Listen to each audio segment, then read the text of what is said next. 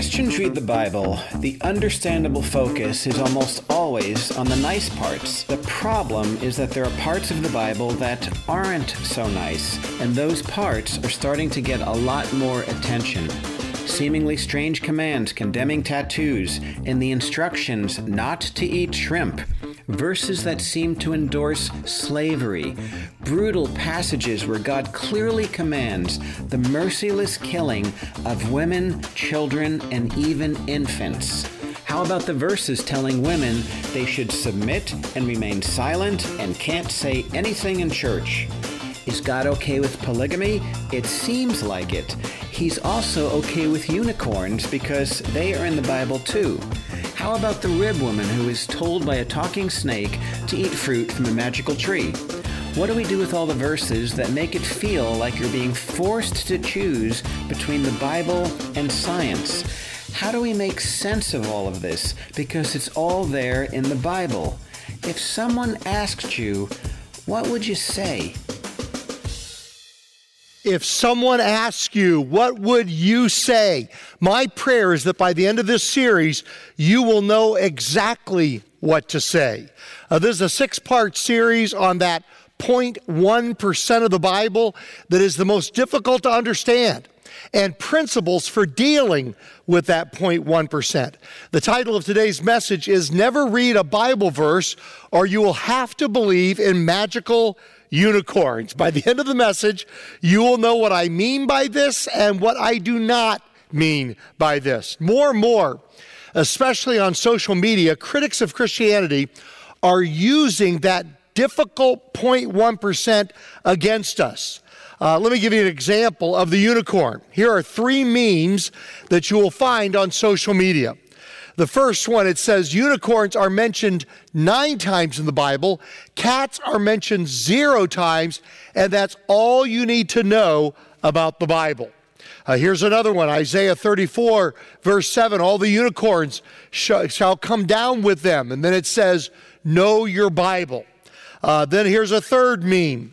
It says, because the Bible tells me so, picture of a unicorn, and then the passages in the Bible that mention or seem to mention unicorns, where they're supposedly mentioned. And so they're using these against us. And as I'm going to demonstrate, and it's in a false way, it's in a misleading way, but it is being used in this way. Peter tells us how to answer these attacks. 1 Peter 3, verse 14, do not fear their threats and do not be frightened. Do not be frightened. The first thing I want to say right off the bat at the beginning of this series is, don't be frightened. We have the answers to all of these things. We have good answers for all of them. Don't be frightened. Sometimes we panic and say, oh no, they're making us look like fools, or oh no, they're causing people to doubt the Bible. No, don't fear their threats. Don't be frightened. I've read many of these atheist manifestos like The God Delusion by Richard Dawkins, or God is Not Great by Christopher Hitchens, or Letter to a Christian Nation by Sam Harris. And I'm always blown away. You start to read them with a little bit of fear, saying, what am I going to find here? And by the end of reading those three books, I want to tell you, I just felt joy, because I'm like, are you kidding me? That's all you've got? That's all you've got? You spent all that energy to find at least one crack in the facade of the Bible or of Christianity, and that's the best you can do? And I found it a very encouraging experience, because I'm like, if that's the best they can come up with, then we have our faith grounded on very, very secure ground. 1 Peter 3, verse 15, Peter writes, but in your hearts revere Christ as Lord. Always be prepared to give an answer to everyone who asks you to give the reason for the hope that you have. But do this, okay, this is the important part, do it with gentleness and respect. There's very little gentleness and respect on social media today, but we're called to be different, to give answers, to be prepared to give answers. Be prepared to give a reason why we believe what we believe, but to do it with gentleness and respect. Now, here's a principle I want to start with. Beware the python hovering near the hamster. You say, Glenn, what in the world are you talking about? A couple of weeks ago, we're all together at the family. John and Talia are just about to leave for Mexico with Emily and Alejandro, and the four of them are about to head out as missionaries to Mexico. So they were staying with us for a week before they went. So we're all together at the house. And I said to our youngest son, Noah, I'd like you to go out and take the trash cans to the curb.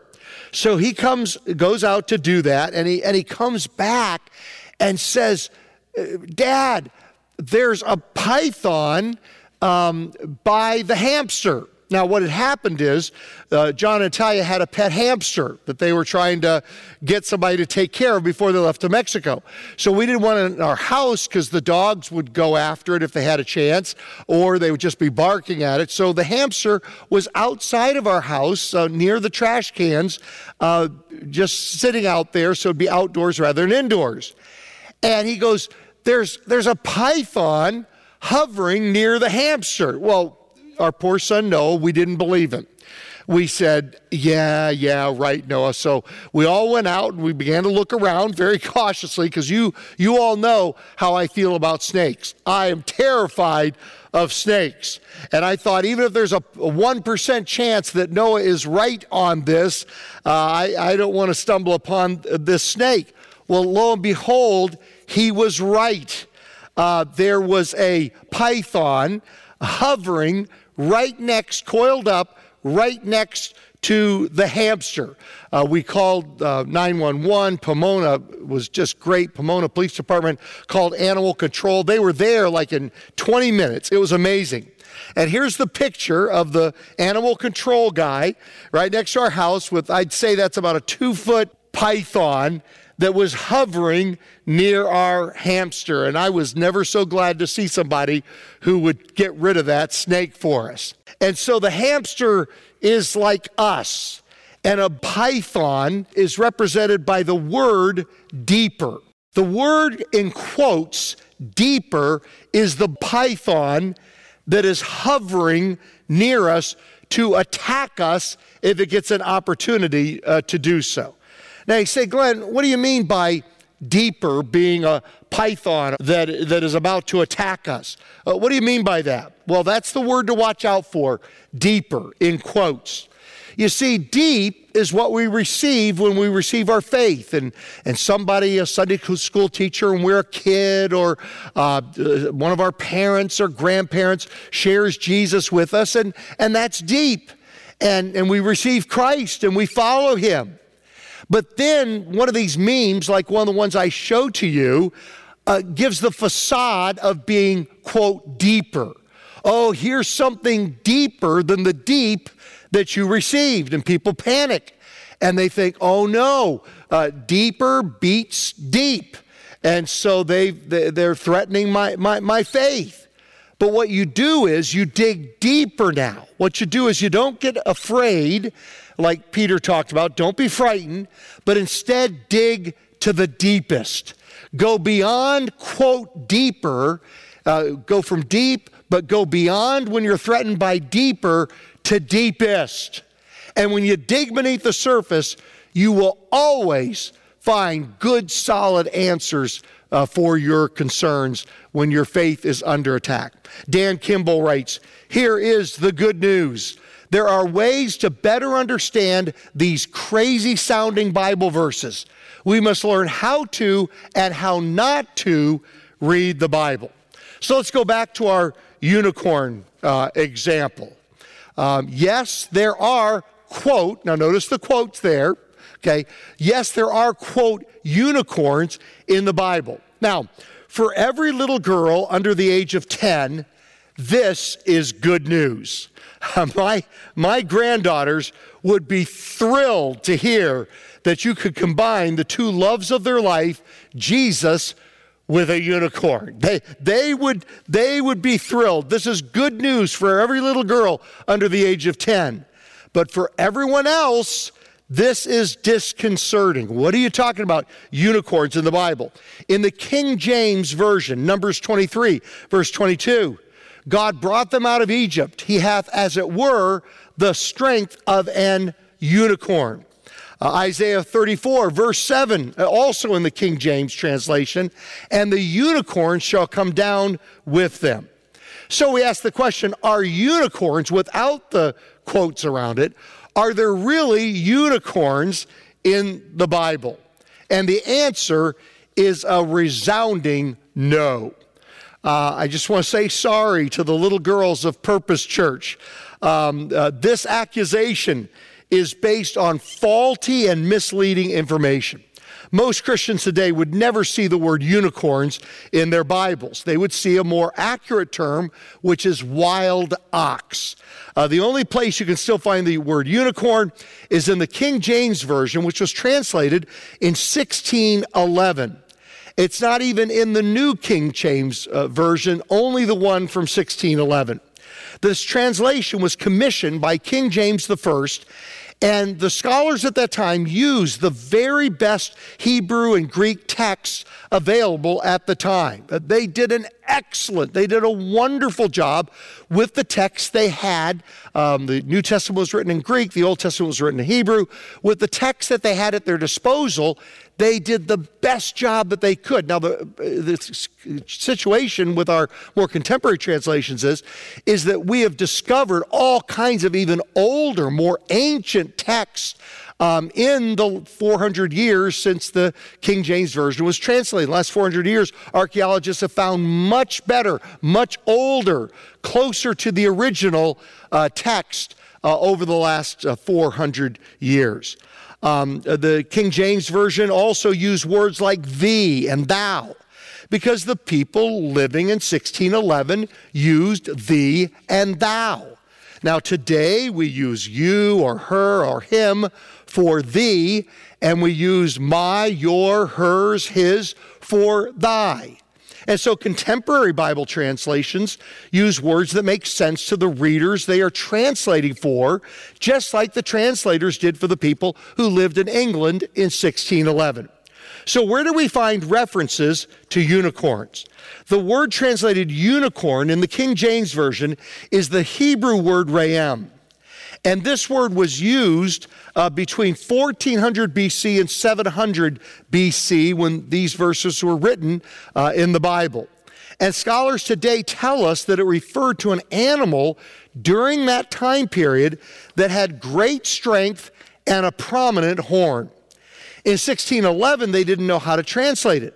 So they looked at a Greek translation from the 2nd or 3rd century BC called the Septuagint.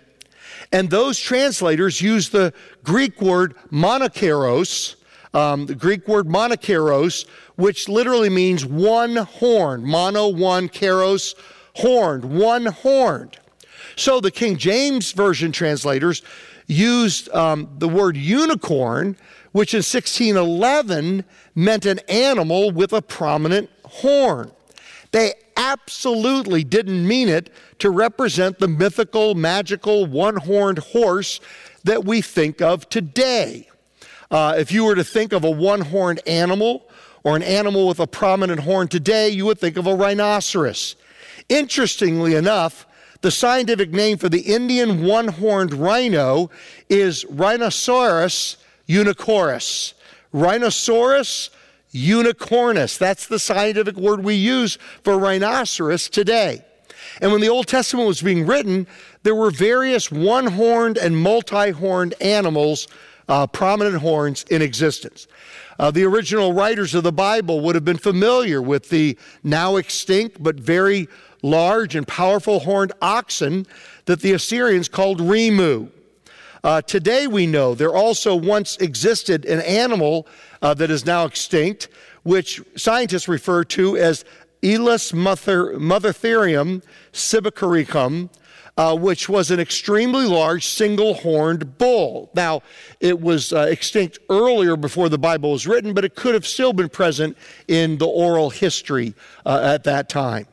So now we come to a modern translation, a contemporary translation, the New International Version that we use most of the time here at Purpose Church, for those same two verses that we looked at in the King James. Numbers 23, verse 22. God brought them out of Egypt. They have the strength of a wild ox. Isaiah 34, verse 7. And the wild oxen will fall with them, the bull calves and the great bulls. So, were there unicorns in the Bible? The answer is yes. There were one-horned animals, a variety of oxen, an animal the people would have been familiar with. But were these animals the white, magical, mythological horses with one horn that we think of today? Absolutely not. So back to our principle again. Deep is God's word. Deeper is so-called unicorns in the Bible that is a complete mishandling of that passage, an inaccurate handling of that passage. Deepest, which we've just done, shows that there are good, solid evidence for what the Bible is actually talking about, how we do read the Bible, how not to read the Bible. And so here's the principle right here. Receive deep. Receive God's word. It's deep. Beware of, quote, deeper. People that come to you and say, with a verse out of context or something, and say, oh, look, there's a problem with deep because we've gone deeper. Pursue deepest. Dig beneath the surface, and you will find the answers that you're looking for. Now, here's an important principle that is going to sound very wrong at first, so let me explain quickly. Here's the principle. The Bible was not written to us. You say, Glenn, what are you talking about? Okay, well, it's a difference in prepositions, okay? So hang with me. It wasn't written to us, but it was definitely written for us. Dr. John Walton, who's an Old Testament scholar at my alma mater, Wheaton College, he writes, we believe the Bible was written for us, that it's for everyone of all times and places because it's God's word. But it wasn't written to us. It wasn't written in our language. It wasn't written with our culture in mind or our culture in view. So we have to figure out what God was saying to the people it was written to and then see how that now speaks to us today and how it applies to us today. Now, why do we call it the Bible, or sometimes we call it the Holy Bible? Our daughter Leah, when she was in high school, worked for Steve and Paul Albrigo from our church family here when they owned a Christian bookstore in Covina. And she said there was this one sweet older lady that came in and she wanted to look at Bibles. And Leah showed her all kinds of different translations, and a women's study Bible and a leadership study Bible, and, you know, all the different varieties of Bibles that are out there today. Showed her every one they had in the store practically. And the lady was like, no, that's not it. That's not it. That's not it. And finally, Leah went to a top shelf and pulled one out that said Holy Bible. And she goes, that's it. She was holding out for not just any Bible, but for the Holy Bible. And you know, that's sweet. There's a good reason on many of our Bibles. Some, it doesn't say Holy Bible, it just says Bible, but on many it does say holy, and it's highly appropriate. Holy means set apart. And Christ followers believe that God has set apart and made distinct the writings collected in the Bible. They're sacred because they are set apart by God, because they are from Him. The Bible refers to itself as the Holy Scriptures. Romans 1, verse 2. The gospel He promised beforehand through His prophets in the Holy Scriptures. 2 Timothy 3, verse 15. And how from infancy you have known the Holy Scriptures, which are able to make you wise for salvation through faith in Christ Jesus. Now, the writings of Scripture became known as the Bible sometime in the Middle Ages, and even more so with the invention of the printing press in 1436 and the mass production of Bibles spreading it around the world after the invention of the printing press. And so Bible in the Greek means a biblia. Bible that we say today is from the Greek word biblia, which means books. Now notice, books in the plural. That's very important. And that leads us to four truths. Number one, the Bible is a library, not a book. It's actually a collection of 66 books, 39 in the Old Testament, 27 in the New Testament. Actually a collection of 66 books printed in one volume, but it's a library of books.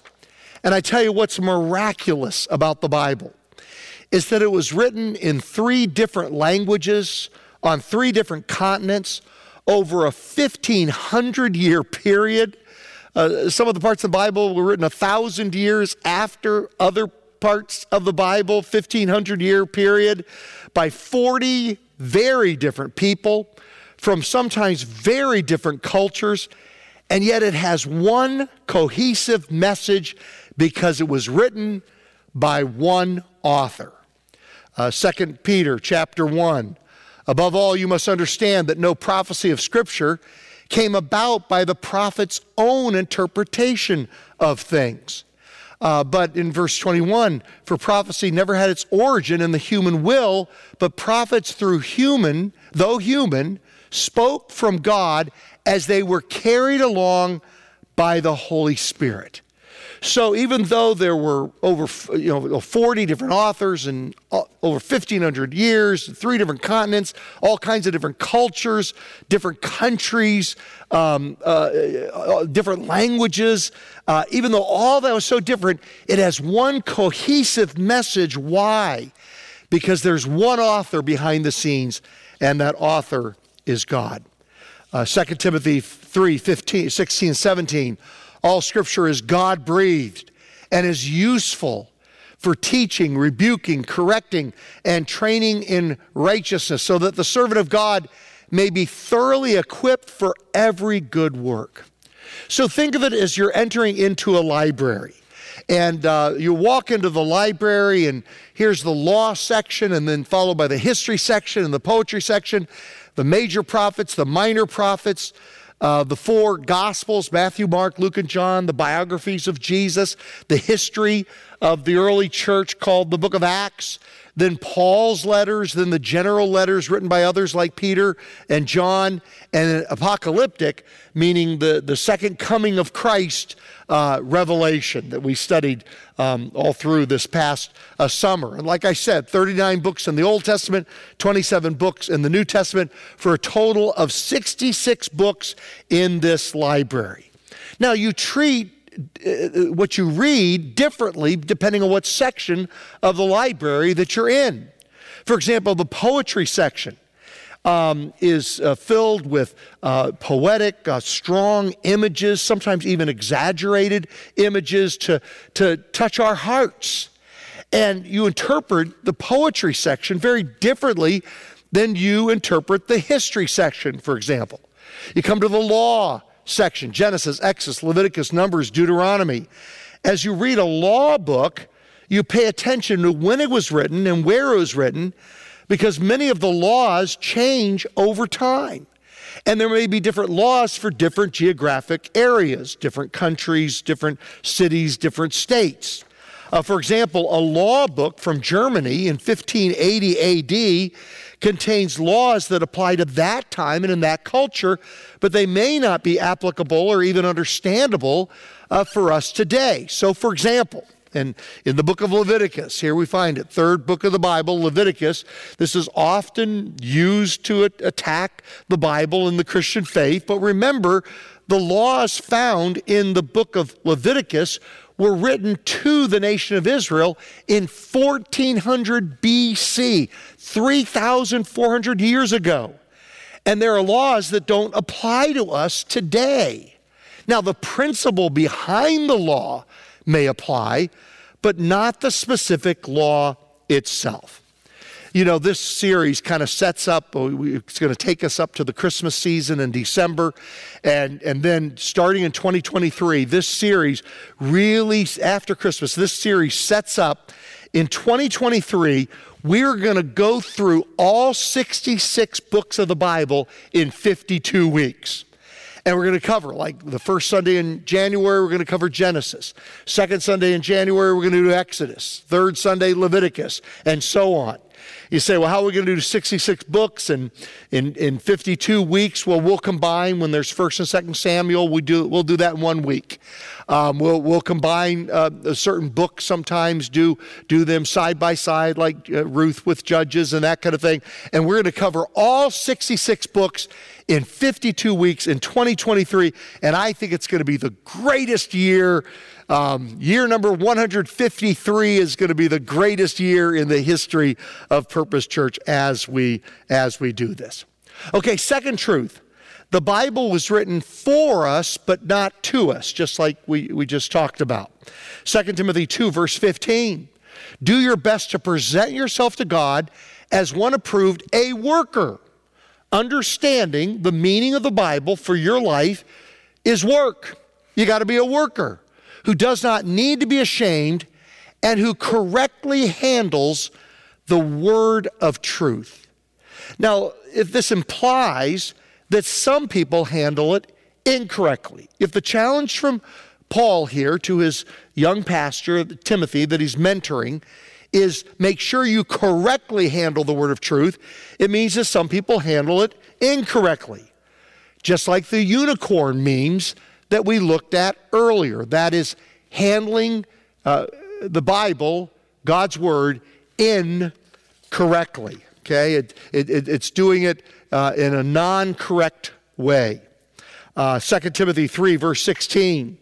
Peter is writing about Paul. He, Paul, writes the same way in all of his letters, speaking in them of these matters. His letters contain some things that are hard to understand. Isn't that good? Isn't it good to know that it's okay that certain parts of the Bible are hard to understand, which ignorant and unstable people distort as they do the other scriptures to their own destruction, intentionally distorting things by taking them out of context or using them in a way that they're not supposed to be used. Now here's just a good illustration to help us kind of get a hold of this. It's from Dan Kimball, and I love what he writes here. He says, there was a song that came out in 1963 called Puff the Magic Dragon by folk artists Peter, Paul, and Mary. The chorus contains these lyrics. Puff the magic dragon lived by the sea and frolicked in the autumn mist in a land called Honolulu. The song was extremely popular and even reached number 2 on the music charts. Around that time, there were the beginnings of a countercultural revolution with a new generation starting to reject the social and ethical values of past generations. Drug experimentation was becoming more prevalent, and in the thinking of younger generations, the song Puff the Magic Dragon was rumored to be something more than a children's song about a mythical dragon. People began interpreting the lyrics based on their worldview and saw it as a song written about marijuana smoking. Newsweek magazine even had a cover story about covert drug messages being part of the songs. The rumor, based on the cultural views and assumptions of the time, was that puff was an obvious metaphor for smoking pot. Autumn mist, another part of the lyrics, was understood to be a symbolic reference to clouds of marijuana smoke. And the land of Hanalei was interpreted as a reference to the Hawaiian village of Hanalei, which was known for its particularly potent marijuana plants. I took Kimberly there for our anniversary to Hanalei a couple of summers ago. I want you to know, I had no idea. Now let me ask you, how many of you remember that rumor going around about Puff the Magic Dragon? I totally remember that. Then one day, the authors of the song made a statement to clarify what they meant when they wrote the song.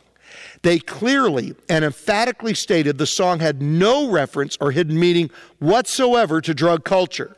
Co-writer of the song, Peter Yarrow, said, when Puff was written, I was too innocent to know about drugs. What kind of a mean-spirited person would write a children's song with a covert drug message? And the other co-writer, Leonard Lipton, said Puff is about loss of innocence and having to face an adult world. It's surely not about drugs. I can tell you that at Cornell in 1959, where he went to school, no one smoked grass. I find the fact that people interpret it as a drug song annoying. It would be insidious to propagandize about drugs in a song for little kids. And then Dan Kimball finishes. He says, I share this to show how easy it can be to take our worldview and then press it into something we read or hear, interpreting it through our lens. We can look at specific words and dissect them and use complicated contemporary analysis to do all this. Eventually, though, we need to step back and look at the more fundamental question, what was the author originally saying? We cannot simply read our own understandings into the meaning of a word or statement someone else wrote or said. And when we look at some of the bizarre sounding parts of the Bible, we have to try to discover who the original audience was and view the text through their lens, not ours. If we don't, the possibilities for confusion are endless.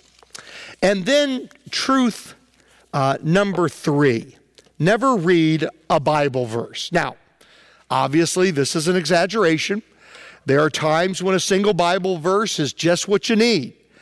But when it comes to understanding its meaning, we need to look at its context. I don't know if you remember the old joke about a guy that was going to find out God's will for his life. So he just let the Bible fall open, put his finger down, and read. Judas went out and hanged himself. He said, oh my goodness, that can't be it. So he tried again. Opens the Bible, lets it fall out. Go thou and do likewise. He said, no, that can't be it. So he opens it again, puts his finger down. Whatsoever thou doest, do quickly. Okay, well, that's exactly an example of what we're talking about here. Greg Kokel writes, if there was one bit of wisdom, one rule of thumb, one single skill I could impart, one useful tip I would leave that would serve you well the rest of your life, what would it be? What is the single most important practical skill I've ever learned as a Christian? Here it is. Never read a Bible verse. That's right. Never read a Bible verse. Instead, always read a paragraph at least. Now, again, that's a bit of an exaggeration. It's wonderful sometimes to find an encouraging verse, but it's still a helpful thing to remember that when we're trying to discover the meaning of a verse, always read it in its context. This is one of the primary ways that we see the Bible being used against itself by critics of the Bible. A single verse is pulled out of context, and it's placed on a visual or on a meme, possibly even a rented billboard. Here's a good way to read the Bible. Look at the specific Bible verse. Then look at the paragraph that the verse is in. Then look at the chapter the Bible verse is in. Then look at the book of the Bible that the chapter and verse are in. Then look at where the book of the Bible the verse is in fits into the Bible's whole storyline. Here's an example that may help. Imagine taking just one line out of context from the Star Wars trilogy, or actually I guess there's 9 movies altogether. Taking this one line, just for once, let me look on you with my own eyes. Just for once, let me look on you with my own eyes. Now, if you only had that line, you could go in a dozen different directions. But when we look at the context of that line, we see it as Anakin Skywalker, also Darth Vader. Hope I didn't spoil it for anybody there. Spoiler alert. Anakin Skywalker is also Darth Vader, saying it while being held in Luke Skywalker's arms as he's about to die. Luke has learned that Anakin is his father. As he is dying, he asks to have his mask removed so he can see his son Luke with his own eyes, not through the mask covering his face. It's a pivotal scene in the larger Star Wars storyline. But without the full story, it wouldn't make much sense on its own. Here's another example.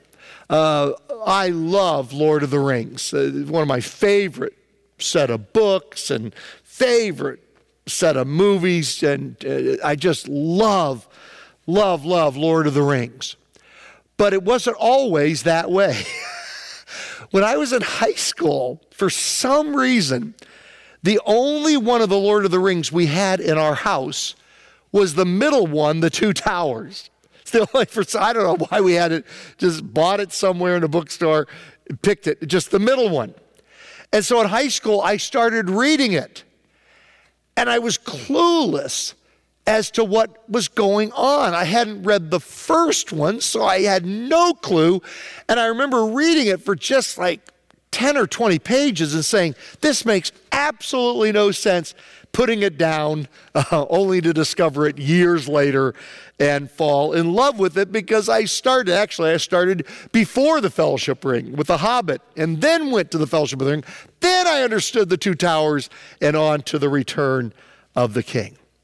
So you got to look at everything in context, the storyline of the Bible. It comes in six acts. There's act number one, God creates and dwells with his people. Genesis 1, chapters 1 and 2. Act 2 is humans rebel. And that leads to act 3, where redemption is initiated. Genesis chapters 3 through the book of Malachi. Then act 4 is redemption is provided through Jesus in the Gospels, the biographies of Jesus, Matthew, Mark, Luke, and John. Act 5 is a mission to all the nations. Book of Acts through Revelation chapter 21. Act number 6 is redemption is completed. God is back to dwelling with his people as he did in Act 1 with the new heavens and the new earth, no more sin, in Revelation chapter 22. And so when you understand what you're reading in the context of the storyline of God's plan through history, it all begins to make sense. Let me just use one final example of this. Some or even many Christians are vegetarians, but you don't have to be a vegetarian in order to be a Christian. And yet this verse is used to say that you must be a vegetarian to be a Christian. Genesis 1, verse 29. Then God said, I will give you every seed-bearing plant on the face of the whole earth, and every tree that has fruit with seed in it. They will be yours for food. But you see, death entered after the sin of Adam and Eve and the fall of humanity. And after that, animals die, and so God allows for them to be eaten as well. Genesis chapter 9, verse 3, everything now that lives and moves about will be food for you. Just as I gave you the green plants, I will now give you everything. And then in Luke 24, Jesus eats fish. And in Luke chapter 22, he eats the Passover meal, which included lamb. And so if you look at that verse from Genesis, that first verse I read to you, in the context of all of God's plan, then all of a sudden you realize it means something very different, or it does not mean something that it seems to mean. And then truth number 4, all the Bible points to Jesus, and Jesus loved this Bible. Luke 24, he, Jesus, said to them, how foolish you are, and how slow to believe all that the prophets have spoken. Did not the Messiah have to suffer these things and then enter his glory? And beginning with Moses and all the prophets, he explained to them what was said in all the scriptures concerning himself. You know, the unifying theme that we're going to use in 2023 that unites all the books that we're going to look, all 66 books, is we're going to look at Jesus in every single book of the Bible. And I think we're going to call the series Jesus Cover to Cover, because he's in every book. He's the unifying theme. Well, as we close our time together, what a marvelous time we had last Sunday with our 150th anniversary. It was just amazing. And one of the highlights was we saw people giving congratulations from all around the world, in our own backyard as well as all around the globe, congratulating us on our 150th. And there are some that have come in after last Sunday, and I want to share a couple of them with you as we close out our time. This past Wednesday, Pastor Sham and I were talking to a man at a Pomona leadership meeting that has had a huge impact on Pomona and just is being used by God in just an unbelievable way. And I was just amazed to hear him tell his story that he used to be one of the homeless on the streets here in Pomona. He was addicted to drugs, he was homeless, and he talks about during that time in his life, he would come to our church for ministry. He would come to our church for food, for our homeless ministry. He'd come here to get meals. He'd come here to get food. He'd come here for our clothing ministry and our food ministry. And then he came to Christ. He got clean and sober. And today, for decades now, Craig Chisholm has been the pastor of the Pomona Valley Christian Center. That's what he is now. But for decades now, he has been on fire, serving the city of Pomona.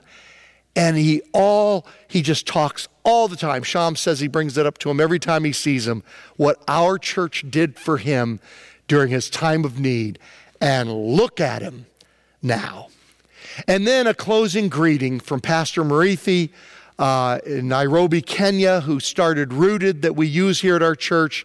We consider his church to be a sister church to ours in Kenya, and he wanted to give his greeting.